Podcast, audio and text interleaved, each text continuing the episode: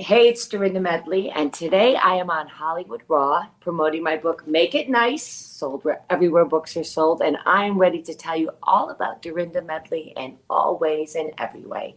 Hope you're going to love it and you're going to learn more about me and laugh. All right, guys, this episode is sponsored by Hurrdat Marketings. Now, you've heard us talk about the Hurrdat Media team and all the reasons we chose to work with them and how far the Hollywood Raw podcast has come in the last few months, with much more in the pipeline that we're very excited about. But Hurrdat Media is only one part of the Hurrdat organization. Let us say one of the reasons we chose Hurrdat, it was their reputation as one of the premier search engine optimization agencies out there. Search optimization, uh, for those of you who don't know, is the practice of optimizing your uh, website, podcast, YouTube views, or anything else to be found as high as possible in the Google search results. Hurrdat Marketing serves the marketing needs of companies of all sizes, from mom and pop shops to S&P 500 corporations. They work with nearly 3,000 business locations in 43 states, and this was the tipping point in the decision for the Hollywood Raw. So we knew that growing Hollywood Raw meant partnering with a media company that also had a full marketing arm, and that's what Hurrdat Marketing brings to the table. So Hurrdat Marketing is not just SEO; they are a full-service marketing agency with literally every service under one roof. There is nothing outsourced to partners like a lot of the other big agencies do. And we mean everything social media marketing, web design, content marketing, video production, branding, creative, SEO, SEM, local SEO, all the SE whatevers. They have the team in house to meet your needs and ours. Yeah, that's why you see our TikTok blowing up. Uh, we are getting ready to launch a whole new website, and they are the power behind the news stories that we found on our website. They literally do it all for us. And they can do the same for you. So if you have a company that needs more customers or know somebody who needs new customers, you know by now that the internet is where you're going to find them. And Hurrdat Marketing is the company that will get you found more often than your competition. Online at hurrdatmarketing.com. That's H U R R D A T marketing.com or give them a call at 877 662 4443. What's up, bud? What up, man? Oh, today's a good one. It's a today's biggie. A one. We got a good one today. Dorinda from Real Housewives of New York is on the podcast talking housewives, her new book, uh, and uh, everything more. She's a, she's a fun one. I've seen her out in New York City. Dude, did I ever tell you about my Dorinda story? No, no, no, no. so this was like during last summer. All of a sudden, she put on her Instagram story that she was at this restaurant. I ran into the restaurant and I had my, you know, this is right when she left Housewives, and I watched her. Uh, I mean, this sounds very weird, but I, I was across I was watching her at dinner, and she creepy. was like, "Should you be telling the story I, right before she comes on?" yeah. All right. We're not talking about this. She's gonna be like, "Uh, weirdo." Yeah, I know, but I did like, see. telling me. I I, I did see her, and she was like the life of this restaurant. It was at a, a, very popular, famous restaurant, and like everyone knew she was, and she was so good to everyone at the restaurant. She was so cool and so nice, and like talking to everyone, and made sure everyone in the restaurant had like a great experience. And uh, I think that's what she's good at. She's good at just like having fun. You know, she's just got this great energy and great vibe, and she's a great reality star. You know, she knows what she's doing. She's totally, doing. Totally. I heard a rumor that she's actually at uh, Bluestone Manor right now. Oh she's no way! Calling to us from Bluestone Manor, so I'm pretty excited. Very cool, very cool. Well, uh, I'm excited to talk to her. Uh, before you, uh, before we get to her, guys, the best thing to do to support this podcast is leave a review, five star only. Uh, and uh, actually, if you do read, help us uh, climb the charts. We're, yes, we need it. We're climbing we, slowly. We need it. And if you leave a review, we will read your review live on air. Dax, do you have a review for us? I got one for us. All right. It is by Fashion Law 123. Headline says, Must listen podcast. The person wrote, I look forward to each new episode. The interviews are the best. Highly recommended. Well, thank you, Fashion Law 123. I appreciate Thank you. Send no, us, honestly, uh, honestly, we we joke, guys. It really does mean a lot to us. We read through these reviews, we appreciate them. It really does help with iTunes and uh, that kind of like the discovery process. It puts our show in front of people that may not have listened. So thank you. Exactly. Thank you again. Uh, and if you haven't listened to the Hollywood Raw podcast, we've had some pretty cool guests. I mean, we always Mhm. talk to all different parts of Hollywood. You know, Well, everyone about from this? I mean, this is a we have a former Real Housewife coming on, but if you want to listen to other, I mean, we, who else have we had on? We've had on Heather Dubrow in the past. We've had on so many, dude. Uh, it's uh, what's her name? Uh, Leah McSweeney. Leah McSweeney. We've had uh Man, Kameron Westcott. We've had Kameron Westcott. We've yes. had, uh, I mean, we've had so many. We've done so we have hundreds of episodes. So, I mean, we've had people like that. Then we have people like Tony Robbins. We have people like Mike the Situation. We have people from Vanderpump. You know, it's all fun. It's all cool. And um, we always try to get right into the dirt of everything.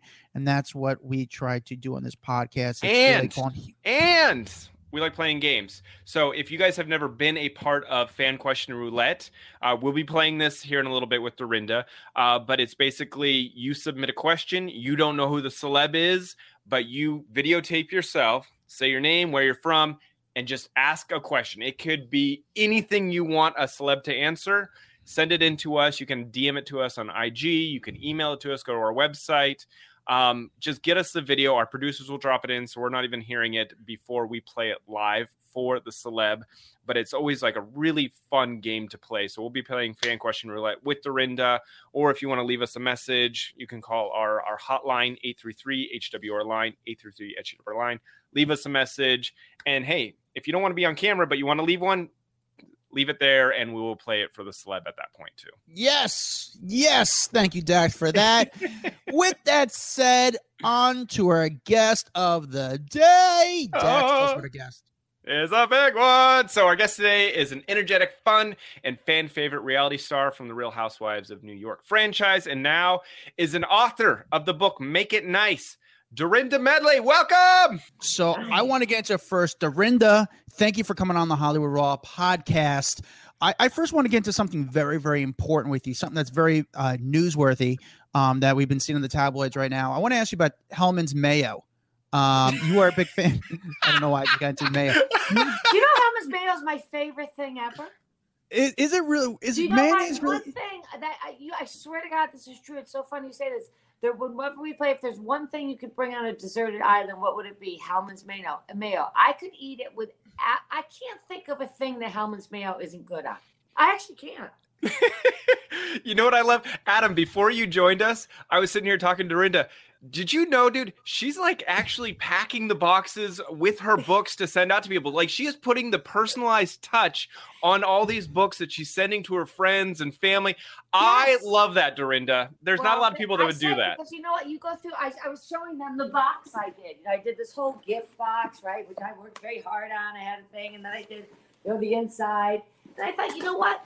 I have to put a personalized note because you go through all that effort and then they're going to open it up. But if you see a personalized note, it's like hosting and doing anything. If you personalize it, people feel obligated to fall in love with it. So how many how many boxes are you personally packing right now with a letter? Like, how much time are you putting into uh, this like big book release? We have 155. Okay.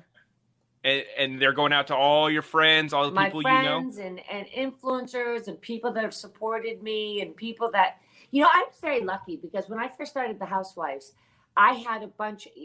What people don't realize about this, I remember Reza said something to me at the upfronts when we used to go to upfronts. He said, "Now you're part of the Bravo family." Now, what's weird to the rest of the world is normal to us. And I didn't get it, right?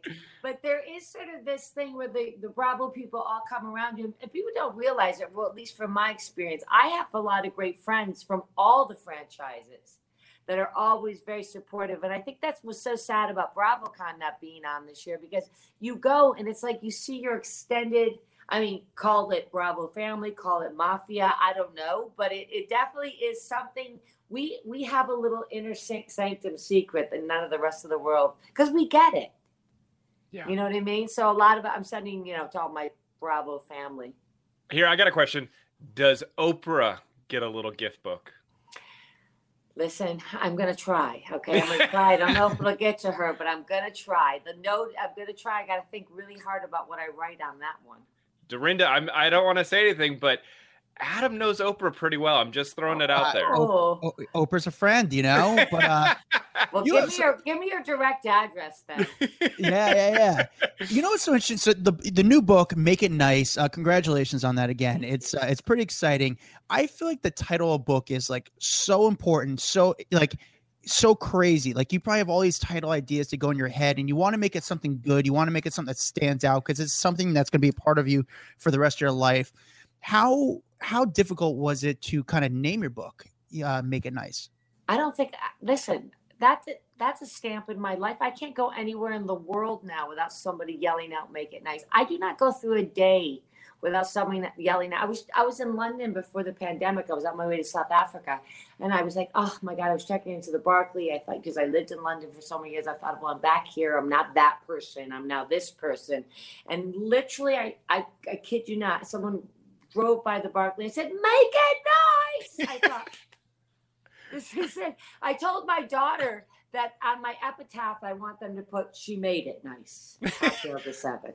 See, I if mean, I, did that, I, I, follow me right through because "Make it nice" is not a statement; it's a sentiment, really. And it was a mm-hmm. sentiment when I said it, and it's just a sentiment. I think about how you post and run your life and treat your friendships and how you go about the way you do things. And we've all been there where we just try to make it nice, make it nice. And then you have that frustrating moment like I did on TV where like, I made it nice. You know, you just have to, it's that thankless moment. So I think of it more as a sentiment more than I think of it as a title, you know? And people get it. They relate it to me. It's stuck now. That and that well bitch will follow me forever. I think if I was going to have a we're book. I, and people are going to be yelling stuff out at me, I'd be like, I'd name a book like Great Ass or something. So people are like, hey, great ass. And then I feel really good everywhere I'm walking around. with all the things I did in the world, with all the places I lived and people I meet, meet have met, the two, maybe even three, it's make it nice, not well, bitch, and clip. I, I can't get away. From it. I just So- can't. What what made you want to do a book in general? I mean, that that's kind of a big undertaking and, you know, Well, it's it was all revealing. About, you know, listen. For me, it was definitely an undertaking. I always say that Richard, when Richard, Richard was a huge writer. My late husband, he, like, just wrote all the time, and prolific writer. So is my daughter. She's an academic, and she loves to write. I don't know if anyone loves to write, but she engages in it, you know, very ferociously. And I said to Richard once, I'll never forget it. We're coming back from a cocktail party, and I was had I didn't want to go at first, and there was all these sort of council foreign relations mm, people, and I had just killed it. Like one, and I remember saying to Richard, "I am so interesting. Like, look at your wife. I could talk about anything, and I could. I don't know what half of what these people were talking about tonight at the council, but I somehow engaged them because that's who I am. I said, you know, I'm so interesting, Richard, that I think I too am going to be a writer. He literally guffawed. He didn't just laugh. He laughed at me. He said, Dorinda, you like people too much. You like to. T- I would listen to you talk about laundry, but you don't know how to keep quiet enough to write a book because you do. You have to be very in silence to write a book. No one's there to respond to it. So you write something and there's no response. I like immediate response, a laugh, a, a comment, an interaction. And um, so it was really, it was an undertaking, but I had the time. I just was put on pause. It was the pandemic, and I was back at Bluestone Manor. And there was really no, there weren't a lot of distractions, right? So I was here and I really treated it like a job. And I thought, Simon and Schuster came to me and said, "Do you want to write a, you know, want to write a book?" And they'd actually come to me before I even was put on pause, and I was like, "I don't know how I'm going to do it if I'm filming. I don't know how I'm going to do it if I'm engaged in life. You got to sit still. I don't sit still. You know, that's not sort of my thing." Um, but all of a sudden, I was back at Bluestone Manor, you know, two miles, three miles away from where I grew up, and going through my baby albums and my yearbooks and my weddings and my being with my parents and eating the food that I ate when I was 12 again. You know what I mean? And it just kind of was a full circle moment. And I thought, you know, I'm, I'm going to do this. And Hannah was a huge help to me because she was home. And it just, it was very kismic. It just all worked out. It seemed correct. The timing seemed correct. yeah. And also, too, you know, when you're on a show and it's very hard for people think they know you, but they can only show parts of you. And obviously, there's some six, seven of us, and you see this, whatever it is, hour once a week. But I wanted to connect the dots a little bit, like why I love to host. Why when I say I lived all these places? What did what did that mean? That there is a first husband, that's Hannah's father. You know, my relationship with Richard just w- I wanted to follow the breadcrumbs a bit because I think people kind of knew me a little bit but didn't understand the bigger picture of it. And I'm hoping that people now kind of get it a little more.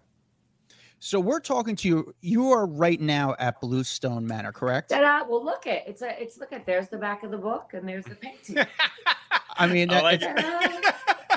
What is the appeal of it though? Like for people who aren't familiar with it, of the Berkshires, what? Why do you love it so much? Me, why me, would people I, love it? I'm from California. I don't understand it. So you tell. Me why do you know explain what? a I'll tell you what I think it is. It's a funny thing. First of all, obviously being on the show, it's it's had so many incredible moments. But it is a magical place, you know. Listen, it's 119 years old. It was it's, it's an old Stanford White House. It's definitely of a different era. I've sort of gone with that look, and even though it's renovated, it's really restored. It definitely has. It's a dense feeling of history. It's almost like a living thing, and I think just the whole show and everything have almost made it like an urban myth of it. You know, I've kind of become like Cinderella in the castle because I know even a lot of times I'll do this Zoom and people will come up, be like, "Oh my God, you're there!" I'm like, "Well, yes, it's a real place. Like it's not a film set.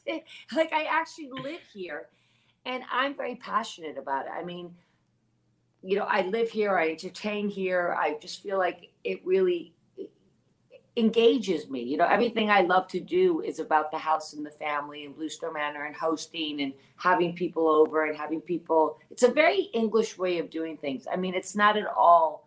It's definitely more English countryside way of living. You know, dinner parties than it is sort of the Hamptons thing where you go out and stuff. So I think people just kind of fall in love with it. It's cozy. It's a Yeah, and I- cozy place. and I- And I saw that you are doing this whole Airbnb thing where you're kind of like renting it out, and That's it's coming up in the next couple days. Does that make you nervous at all to have people in this place that is your sanctuary? Well, I mean, it's not like I'm renting out. It's a it's a night. It's you know, it's a one night thing. I think people think I'm renting it for like a week. It's more of an experience, and obviously, it's very curated and. You know, it's not like people are running rampant in my bedroom. So it's a very curated thing. Not really, because, you No? know, I have people, listen, if I can have all those girls up here for four nights, I can certainly have someone here for 12 hours. What I mean, let's put it in perspective. So do you think though if this goes well, could you see yourself doing this more down the road because I mean, the place is so famous and people want to see it that I could see this. I can get my head around this experience. You know, they like come at four and leave the next day at ten, and it's sort of a, a, a curated thing that's got a lot of rules and regulations. Um, but I just, I think people will. I think they'll just love to see it. I think people have a mad love affair with Bluestone Manor. I'm going to tell you the truth. When I was put on pause, people were like, "No more Bluestone Manor." I like, what about me? No, literally, there was an outcry because it was such a big part of the show, and so many things happened that I think. And then people miss Len. I kind of got lost in the whole mix of it um, because it's almost like a living, breathing character. And I, I like pe- a house is meant to be lived in. It's not a precious house. I know it may look like a precious house, but we use every room. We use all the china. It's a use. It's a user friendly house. I'm in my kitchen. I don't have a precious, precious kitchen. You know what I mean? So, um, what's going to happen? And I want people to walk away from it and kind of. I want to hear the stories. yeah. Yeah. Well, let me ask you this. So the thing with Airbnb, you can leave reviews. Have you left a negative review? Or has someone left a negative review? On Airbnb? Yeah. Well, not yet. This is I've going to be the first used one. Airbnb. Oh, so they, they haven't done that yet. Well, are you nervous about like what you someone would? I feel like if Dorinda's in the house, someone's gonna leave like a gift for you. Like I could see someone like leaving vibrators out for you to just come in like oh and just like leave your toys or shit like that. You Let know, I them think leave them. That's fine. I, I'm so I, I'm the- so the fascinated by this whole thing. Is they'll do like the main room and the and the sort of downstairs, but the upstairs is sort of yeah. The house is sort of broken up into parts, so there's just certain parts that they'll be able to use. I mean, everybody wants to stay in the fish. But will room. you will you, will you be there at that time to just kind of make sure everything No. goes smoothly? Oh, so you're out. You're like, nope, you do your thing. you know, it's not like Airbnb started this yesterday. They're very, you know, they've got you because I'll tell you the truth. When they first approached me, I couldn't kind of get my head around it. But you know, it is a, it's sort of a, it's two one night experiences. I'm going to be away just promoting the book like uh, nonstop, Mhm. and it's not, you know, they know what they're doing, and they they are very professional. So. I don't know. I'm not worried about it at all. I really trust in them. We've worked on this a long time. You know, it's it's we kind of decided to you know make it a number that we're going to give obviously the Ronald McDonald House, so a lot of people could to could possibly come. I mean, I don't think they expected such a huge outcry. Even Airbnb, I don't really think got their head around it. because unless you're sort of really engaged in the show and really engaged with the myth, you know, I don't think you know they really understand. The girl come, one of the women from Aubrey called me and said, "Oh my God, I mean, this is outrageous." I, I, I said, "Yeah, welcome to welcome to Disneyland." so Dorinda, if you could do an Airbnb at anyone else's house, who would you rent out if the if the money was going to a good cause? But whose house would you want to stay a night at? At that's a housewife. That's a It doesn't have to be a housewife. Anyone.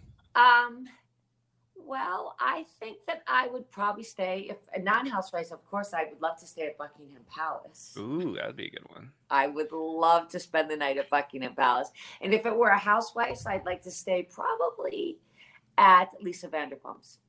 Okay. All right. It's just, uh, she- yeah, she's got a pretty cool place. She's got like the wild animals going on. Speaking of Buckingham Palace, were you friends with Princess Diana? I wasn't friends. I mean, now we got, I be, well, I knew her. You got to remember when I lived in London for nine years, everybody thought I looked like her. So people would always call me her doppelganger. And we both worked out at the Harbor Club. And Sophie, um, one of uh, someone that married, uh, Sophie who married uh, Prince Ed- uh, Edward, God, I can't even get it straight, uh, lived in Coleherne Court in Boltons near me. And it just was, you got to remember back then, London was very, was much smaller and we didn't have phones and internet and Instagram. So we all kind of knew each other socially. And I was super lucky because my DCL Cashmere clicked in with a very interesting group of women, a lot of lord and ladies. And it just kind of happened. It fell upon us. So she used to work at the Harbor Club. I used to see her at events I'd go to. She said to me one day, Oh God, I finally met my doppelganger because people really, in my younger years, I used to say I look like her. And then, yeah, one day she just bought my cashmere, and then I saw her wearing it, and I was like, "That's odd," and that was sort of my claim to fame. But it's not like I was hanging out and having lunch with her. I mean, would she say hello to me if she saw me? Absolutely, but I wasn't, you know, exactly hanging out in bed with her, you know, shooting, the stories and gossip. That that's amazing. Did But the did you- sweetest person, the kindest person, and very, um, she had like an an innocence about her. So I want to know. Do you did you do you watch like The Crown or anything? Because what Are I'm always kidding me? fascinated I live for all that stuff. It's- You know, I I, consider want to know though. myself- I how consider accurate- myself part British because after living there for almost ten years and raised, you know, I raised the big part of Hatton, Hannah's first seven years, and my husband was Scottish, and we lived there.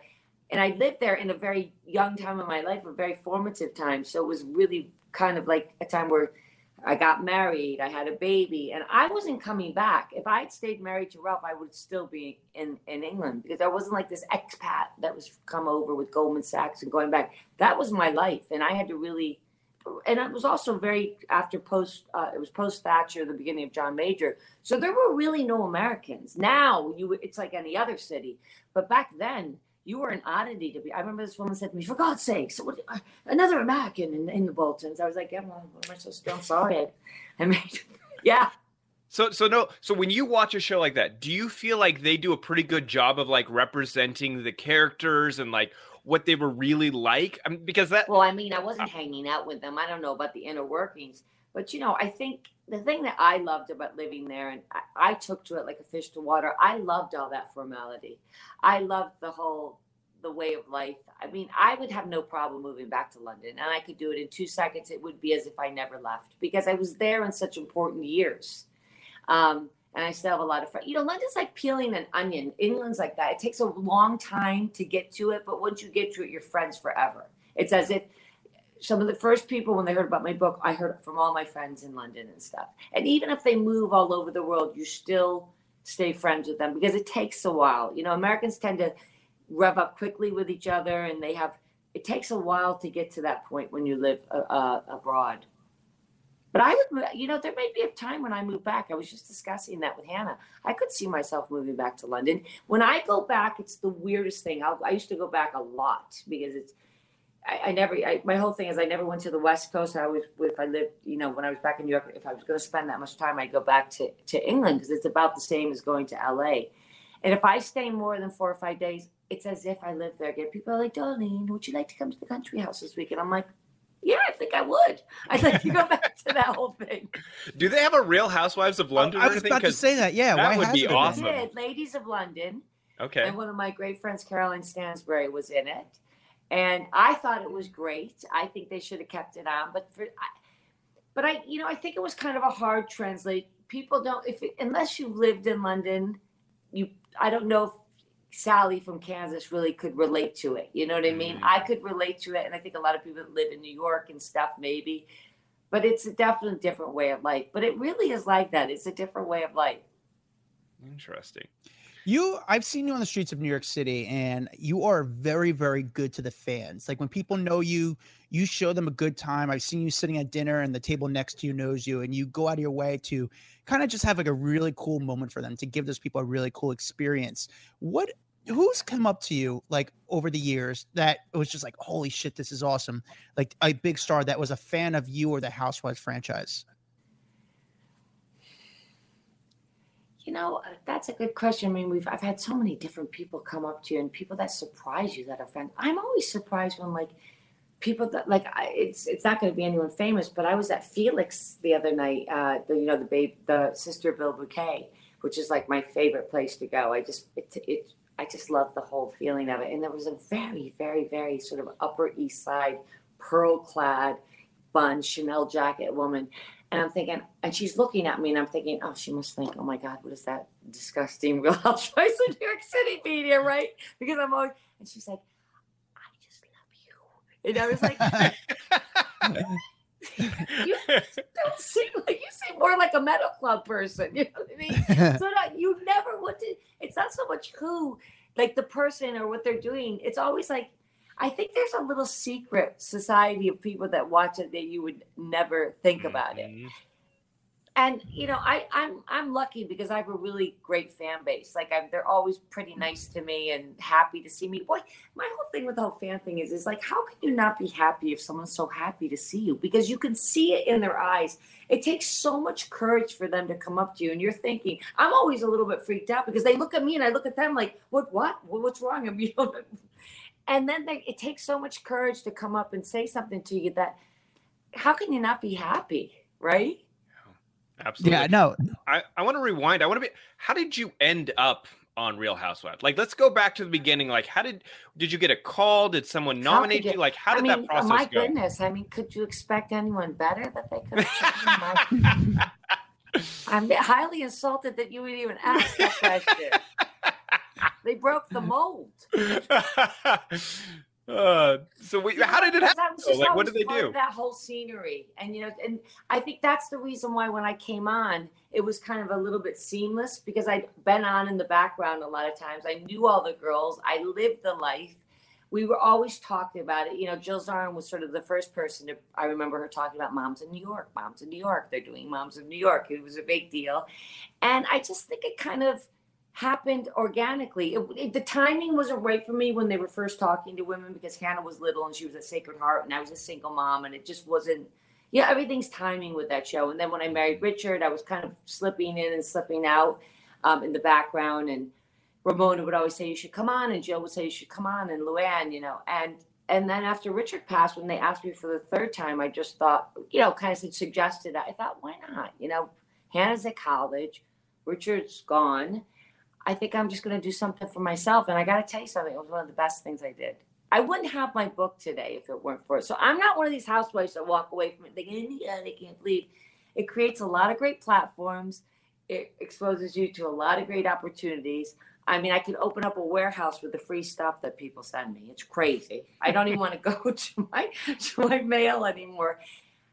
It, it, if used correctly, I mean, I think it really is creates a nice platform for you. Yeah. But you got to have a thick skin. I mean, you can't go into it and be hurt by people and be hurt that someone doesn't hate you because you aren't. You're not going to make it.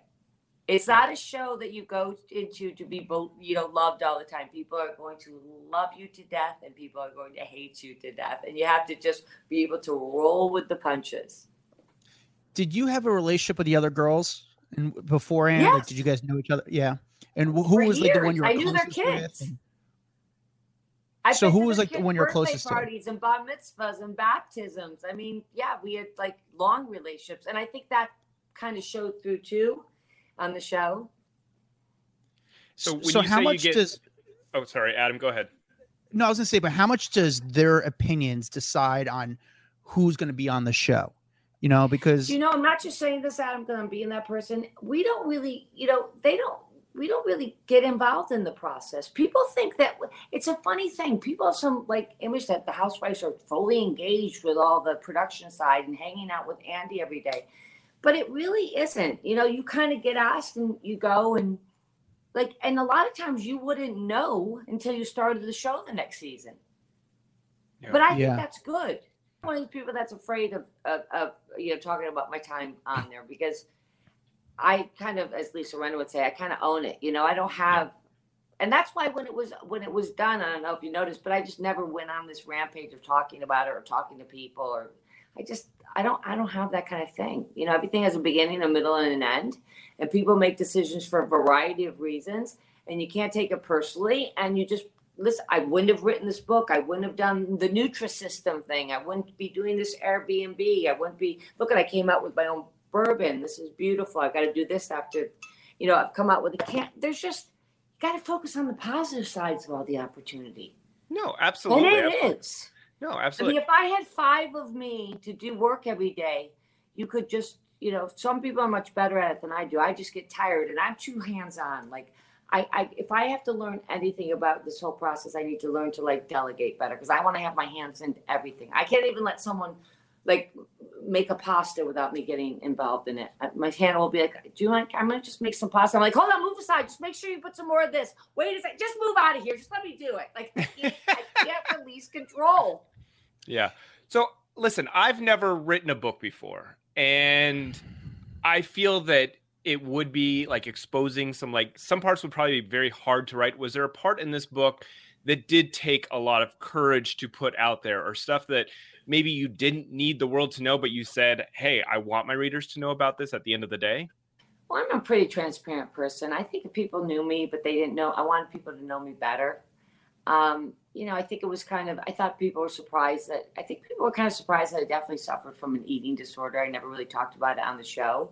Um, but, you know, it, it was a part of my life, it was part of my growth. I had to, you know, work through that. And there was a lot of reasons why I went through it. And of course, I really, I really enjoyed, I, I really enjoyed going through the steps of having Hannah again. Not that I never not remembered how great it was, but to really walk through it and remember that moment.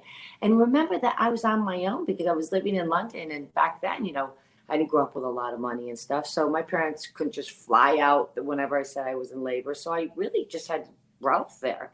And to think about that would be like, I thought about when I was writing it, like if Hannah because I'm in a different position and Hannah's in a different position, no matter where she was in the world, now I would drop everything and fly out, right? Mm-hmm. But I didn't have that privilege. You know, I had to call my mom and say, on a phone, you know what I mean? Like this, because there was no cell phones yet. Say, I'm going to the hospital. I'll try to call you, you know, when I'm, and I'm so close to my mother that I can imagine that must have been very hard for her. I asked her, she said, Oh, yeah, your father and I felt terrible and, and we were worried to death, right? And yeah. I think obviously the, the journey of walking Richard to know to dying was was really t- difficult. In fact, when I did the audiobook, I just couldn't get through it. I literally was like, okay, I'm good. I'm gonna start good. And I would just start talking about because it's a weird thing, you know, when when you when someone dies and then you sort of talk about it in the past tense, you sort of restore them in your mind. And they're what you remember them at their best, right? You don't think about them in that terrible state they were in when you had to walk them, you know, back home to wherever they go next. So walking through and remembering and sort of visualizing, Richard came back to me as that person. I was like, oh, I don't want to remember that for him. You know what I mean? Mm-hmm. So that was very difficult because I felt I felt sad that he got to go he had to go through it. I felt sad that we had to go through it. I felt very proud of the way he handled it and I felt very proud of the way my family handled it. You know, so crazy. You know, I, I mean, listen, this is this is real raw emotion. I think that's what know? people are going to get out of this book, and I think you and know, my daughters, my stepdaughter, stepson, and my daughter, they were just so brave. You know, I just I forgot about that because it was such a, you know, when someone pat when someone's dying, it's all about them, everything, everything. You can't even think. You know, you're not hungry, you're not tired, you're not sleepy. You even aren't even a good mother. You're just like, oh my god, that person, that person, oh my god. So to think about, you know, you're just thinking about the person, but then to write about it, to think about there were so many moving parts in, in his journey, right? To to bring him back home and stuff. That I said to Hannah after, you know, thank you because I, I clearly was not that attentive during that time, and, And- I'm, and I'm wh- sorry. And what do, I'm assuming your daughter has read the book as she Yeah, come to you Hannah and helped said, me through every chapter because she's a huge academic. She's a big writer. She it comes very easily to her, and she really helped pull it out of me and say, "Don't." She kept saying to me, "Don't be afraid. Like share it. People love when you share, mom. You know that's something they love about you. You know, if they don't like it, too bad. It's your journey. It's okay."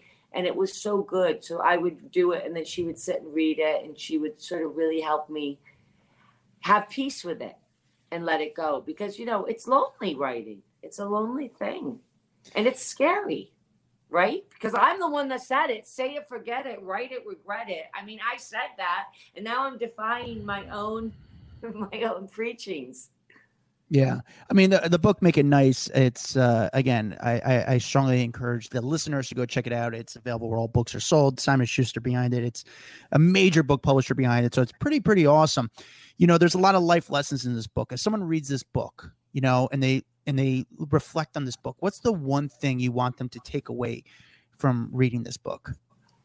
One lesson. believe in yourself you know believe in yourself. Don't listen to the outside noise because you gotta you know your intuition is everything. And i sometimes didn't follow my intuition. And as i've gotten older like i'm i've, I've really learned to listen to my intuition. If it doesn't taste good look good feel good seem right don't do it.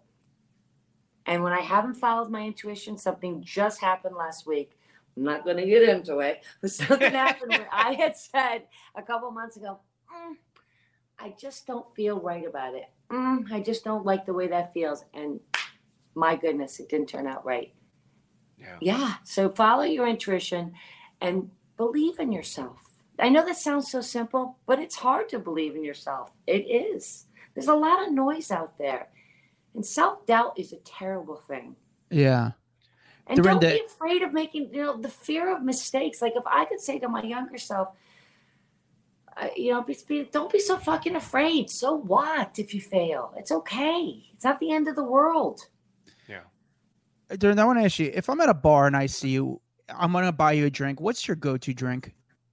Well, now I've been drinking. I've been drinking a lot of my bourbon and soda because I love it with fresh mint. But everybody knows. Come on, you know what my drink is. I have like one of my famous sayings. I- but- martinis, dirty martinis. They're like breasts. Two are great, three are too many. Are a lot of people? But how do you deal with like fans at eh, you know at a restaurant? They want to send you over a drink. You know, do you do you accept it? or I drink them them. No, that's how I deal with it. but you ever get to a point like, fuck, I'm getting I'm getting pretty hammered right now. Like it's like Yeah, well, I don't know. Listen, that was in the beginning. You know, I used to be much better at that. To tell you the truth, I, you know, listen, obviously it's been COVID and quarantine and stuff, but I'm much more careful about that because otherwise, literally, you will. I remember once I was at, um, I think it was Bilboquet again, and people kept sending me over martinis. And I'm thinking, oh my God, and you're right. You get sloshed. Now I'm like, no, no, no, no. That, that's great. Thank you so much. Just, you know, I try to not. And I tell the waiters, don't send over drinks because people will. Because it's a calling card. Yeah. Absolutely. You know, I can it's see that. calling card. You know, one thing I did want to ask you so, people that have actually got an advanced copy of your book that have read it, has there been anything that they've reached out to you and said, I was really surprised that about this moment or that you you talked about this something that i think there's going to be like you're going to get a pretty big response from like the general public when everyone starts to get their hands on the book It's funny. The response so far has been like, you know, they people feel like they know me a little better. Like someone said to me the other day, I knew you, but now I feel like I really knew you, even though even people that are close to me, because I've been. It's an interesting thing that I learned about myself writing the book. Like whatever chapter I'm in in my life, I kind of am really there. I'm not, I'm not a big person to talk about what was. You know, I sort of like kind of live in the moment. So someone that was quite close to me said, I didn't really realize that you like lived lived in London. I'm like, well, yeah, I told you I lived there for almost a decade. They said, yeah, but you didn't act like you really live live there. You know what I mean? Yeah. So it's funny. Um, I think people get to know me, and I just think people um, probably what I hope and what I was really proud of myself is like I was a lot I'm a lot stronger than I I I imagined I am. Like I'm a pretty strong woman Mhm. and mother and wife and human and daughter and you know like I really feel good about that. I feel like I've sort of you know done the best I could and like I've, I've made a lot of people proud and you know obviously sometimes haven't done that great of a job but I got through it you know it's all's good. Do you think you'd get married again? hmm. You know I never say never to anything. I would love to have a I, I was just talking to someone about oh I was taking talking to Garcelle about this the other day. She I did her podcast. It would be great now that sort of uh things of after going through COVID and things I wouldn't it's so funny because the I, you know, I look at Ralph, and Ralph was such a great husband. We're still very close, but I couldn't marry him again. Richard was so such an important part of my life, but I've evolved so much. Like I don't even know if Richard would recognize me so much anymore. Like I don't know. Ten years on, he's going to be past ten years. I'm such a different person than I was when Richard met me because I wanted to be that person, wife and mother and caretaker, and yeah, Mr. Medley take care of stuff. And I loved that part of it. It was so great and so fun because I had a little, you know, young daughter and I love taking care of kids and running homes. Like, who would Dorinda Medley meet now? Maybe what? Well, Maybe a crazy wonder, professor? I don't know. I always wonder how like celebrities then like start dating people. Like I know it sounds silly, but like it's a real question because you got to think alternative motives and stuff. Like how would how do you meet guys out there? You know what I'm saying? Like how does that happen? You're asking me? Someone said to me the other night, What's your go to move at bed in bed? I said, Sleep. That's my go to move in bed.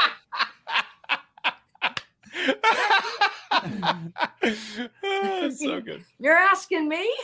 I mean, I did join this dating site, The League, and I kind of like it. Just even last night, the person's like, we kind of did the back and forth, back and forth. Then they asked for your personal number, so then you do. So that's another step closer. And then last night he's like, well, if you're in the city next week, let's meet for a drink. I'm like, I don't want to do that. That's a, now we're getting too real here. Can we just keep the back and forth? That is so funny. But I think also New York City, you're in the best city to date because it's kind of convenient. It doesn't take too much effort to like walk downstairs and get a drink or Well, that's and it. so We're in a very pedestrian city, New York, and also too, I like people. So I don't, you know, I'm not. I don't really think, oh, it's so hard to meet people. It's so hard to meet men. I just think it's more organic, you know. And I have a lot of great friends, and I go to a lot of different great things. I think ultimately, if I were to guess. I think like I went to something last week, and if I my life weren't so crazy, I would have followed up. I think I'm going to end up at a dinner party. I go to a lot of dinner parties, and one of my friends is going to introduce me to one of their friends. That's just who I am. You know what I mean? Yeah.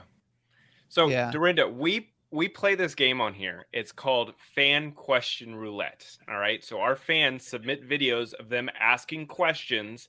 The thing is, they don't know who our guests are going to be. So oh. they just have to ask a question. We play it and you answered. Are you down to play it? Why not? Go ahead. All right, Pat, can you play the first video for us? Because Hi, my name is Shannon, and this is three. And we are wondering what would be your weapon of choice in a zombie apocalypse? Well, of course, Hellmann's mayonnaise. yeah, right. I don't blame you. if we like get it. some really random ass questions on here. All right.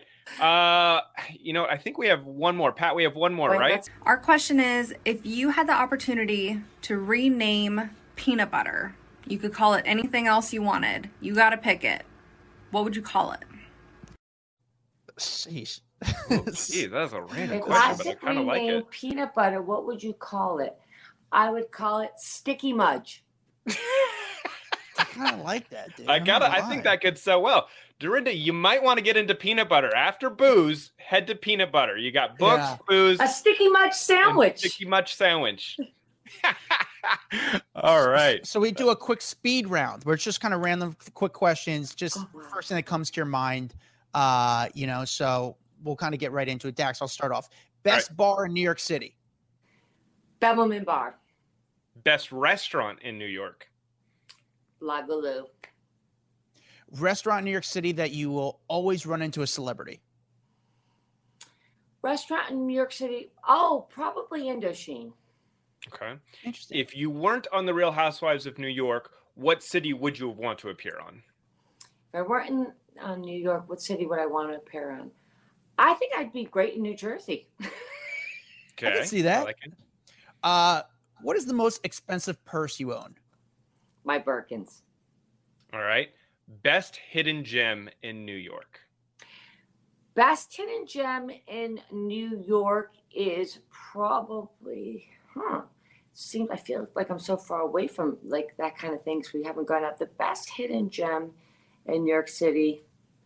God, you got me on this one. I would say, well, the best hidden gem for me in New York City is obviously uh, it's not hidden, but I just think the most underrated gem is Central Park. I think Central Park is the go-to for everything. I just it amazes me every time the seasons. It just amazes me that we can be in the city and in 15 minutes I could walk for 10 minutes and like feel like I'm, I'm bird watching. If you go to the bird watching part of Central Park, there are real bird watchers like that do things like this. Do you? You're like, I'm in, we're, we're in New York City. Like you should be able to talk to me like that. We're not in like you know what I mean. All right. Uh, Isn't it true? no, you're you're 100 percent right. I'm a huge Central Park guy. I, and I the love it. tennis courts in New York City. If you ever want to laugh your head off, take an early Sunday morning and go to the tennis courts in New York City. The cast of characters that are there, these older men fighting with each other, playing tennis, and they've probably been doing it for 50 years. Okay. It is like watching a, a, a, a movie, a Woody Allen movie. I, I, I love it. Okay. Uh, the one food everyone loves but you can't get into. The one food that everyone loves, but I can't get into. God, you guys, the one food that everyone loves. That that's not me. I like all food. I will eat anything and I will try anything. I really do, I don't have food. Hey, listen, I didn't grow up rich enough to have food allergies and all that. My mother would be like, uh, "I'll give you a food allergy. You won't eat for a couple days." That's not how we You're not it allowed to be gluten house. free. I can't imagine if I said to my mother, "I'm lactose intolerant." I would. She would. No, we. I don't. All right, my last question. What is the one book everyone needs to go out and buy right now? Make it nice. And then you can Yeah. Download the Audible because it's my voice. Yes, yes. During the congratulations I with the wasn't book. very It's- good at that quick rounds. I'm sorry about. No, that. no, no, it's, I uh, I love it. it's- It's it's it's hard to think on your feet like that of like But you know, trying to think of something hidden great. Gem in New York City now, because a lot of the That's a great question. Have, have, have, have closed. All the old school places have closed. Yeah, I'm trying to think of something Like that the could be. speakeasies. Remember all those great little Mhm. speakeasies? They're gone. It's just not the same. I mean, my thing. I used. I still love uh, like just MacDougal Street, but it's not the same sort of MacDougal Street anymore. You know, Washington Square Park was like my. I didn't need to go to a jazz club because Washington Square Park there was just jazz, and now it's like a Travis Scott music video. So it's. uh But I will say, if you do want to laugh, go to the bird watching. I take I took my friend uh, Wendy there the other day. People are very serious. Like they they they talk in that voice, and they have all the equipment and the jackets on, and like yeah, like you. I, I was thinking to myself, maybe I should take up bird watching. Like, wouldn't Yeah. that be cool? But then you got to shush people. Do you really want to be a shusher? Yeah, yeah, exactly. well, Dorinda, I'm like, thank- Woody. Hey, Woody. uh, The lady looked at me. I was like, what are you looking? She's like, she looked at me like, what the fuck is wrong with you? I And love then, of course, I wanted to get my New York moment. Like, what the fuck is wrong with you? Oh. Uh, well, Dorinda, thank you so much for coming on the Hollywood Raw podcast. You've been great. It's uh, it's good. Congratulations with the book. It's going to be. Uh, I think it's going to do very very well. Keep doing what you're doing. You're sending out good vibes, and uh, the people respond to it. Are, are Well, respond thank to it amazing. For having me, that was a lot of fun. oh, that was fun. I like that. She was good, dude. She was great, dude. She was awesome. fun. Really, for I, I- you know, I she, that's why people love her so much from Real Housewives because she's got a fantastic personality. She doesn't hold back. She's honest. You know, uh, I think this book will do well for her. Um, yeah, I I don't know. I, I really I feel like she, she's someone you want like want to hang out with. Like totally. I put her from our previous guest. I put her into like the Kelly Osbourne, Melissa Rivers type people that like I'd want to hang out with and bullshit with. You Yeah. know, um, as a New Yorker, I'm always interested in like, hey, where do you hang out? What's your favorite spot? so it's very it hits a little bit closer to home for me. Um, but she's definitely interesting, and I I get the appeal of her. You know, she's in a good mood. She's got good spirit. She's got good energy, and I think her book's going to do very very well. So it's uh, it's great to have her on the podcast. Um, and she's got a lot of exciting things coming out. So it's uh, it's pretty cool. Um, yeah, we could check out this podcast. We have a video portion of this podcast. It's on YouTube. Which you Um, can see her sitting inside of Bluestone Manor the whole time. So if you want to Bluestone Manor. watch her and do this interview, you can head on over to YouTube. Yes, and uh, also you got to check out the Hollywood Raw, Raw podcast. We are on Instagram, Twitter, Facebook, TikTok. We're on it all. Make sure the TikTok's blowing up. It's doing really well. It's a really fun account to follow. And if Uh, you feel like you've missed an episode, head on to hollywoodraw.com. We never really mentioned hollywoodraw.com. I don't know why. I mean, we've there's a lot of resources and video and all kinds of really just cool shit up on hollywoodraw.com. Um, so head there as well. Sign the up for our best thing you do, newsletter. yes, and the best thing you do to support this podcast, once again, is leave a review, five star only. Say a few kind words, and uh, it really helps out with the algorithm. Really helps us out. Find me at, at Adamson G L Y N. You can find Daxhol at D A X H O L. And We'll see you guys uh, next week. a Hurrdat Media Production.